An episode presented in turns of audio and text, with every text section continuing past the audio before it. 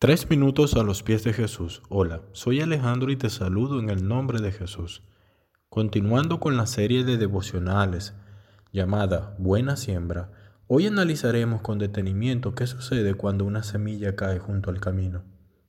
Para empezar, debemos entender que una semilla es la simiente que da origen a una nueva planta y es la forma que la naturaleza utiliza para propagar vida por toda la tierra.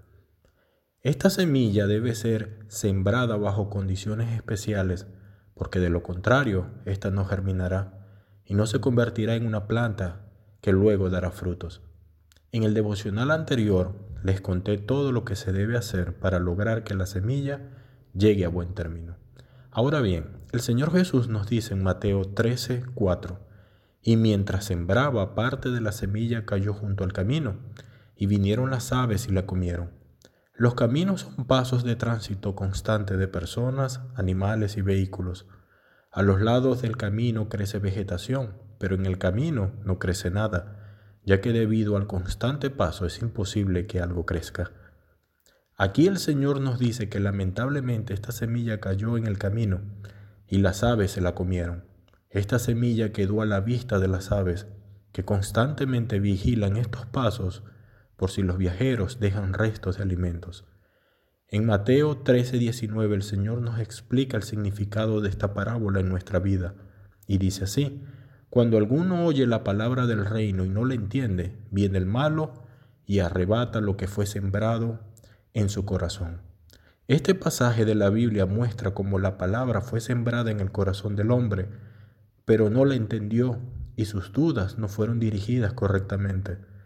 Sus dudas quedaron expuestas, así como quedó la semilla en el camino, y esta vez no fueron las aves, sino el enemigo quien arrebató la palabra puesta.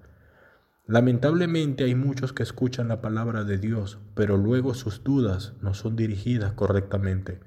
Mateo 9 del 35 al 38 dice, Recorría Jesús las ciudades predicando el Evangelio, y al ver las multitudes tuvo compasión de ellas porque estaban desamparadas, y dijo a sus discípulos, la verdad la mies es mucha, mas los obreros pocos.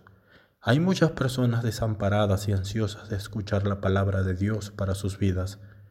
Debemos asegurarnos que ésta caiga en buena tierra y las dudas sean aclaradas. Y tú que me escuchas, no permitas que la palabra de Dios que oyes de tu esposa, hijos, amigos y desconocidos sea robada por el enemigo de nuestra alma.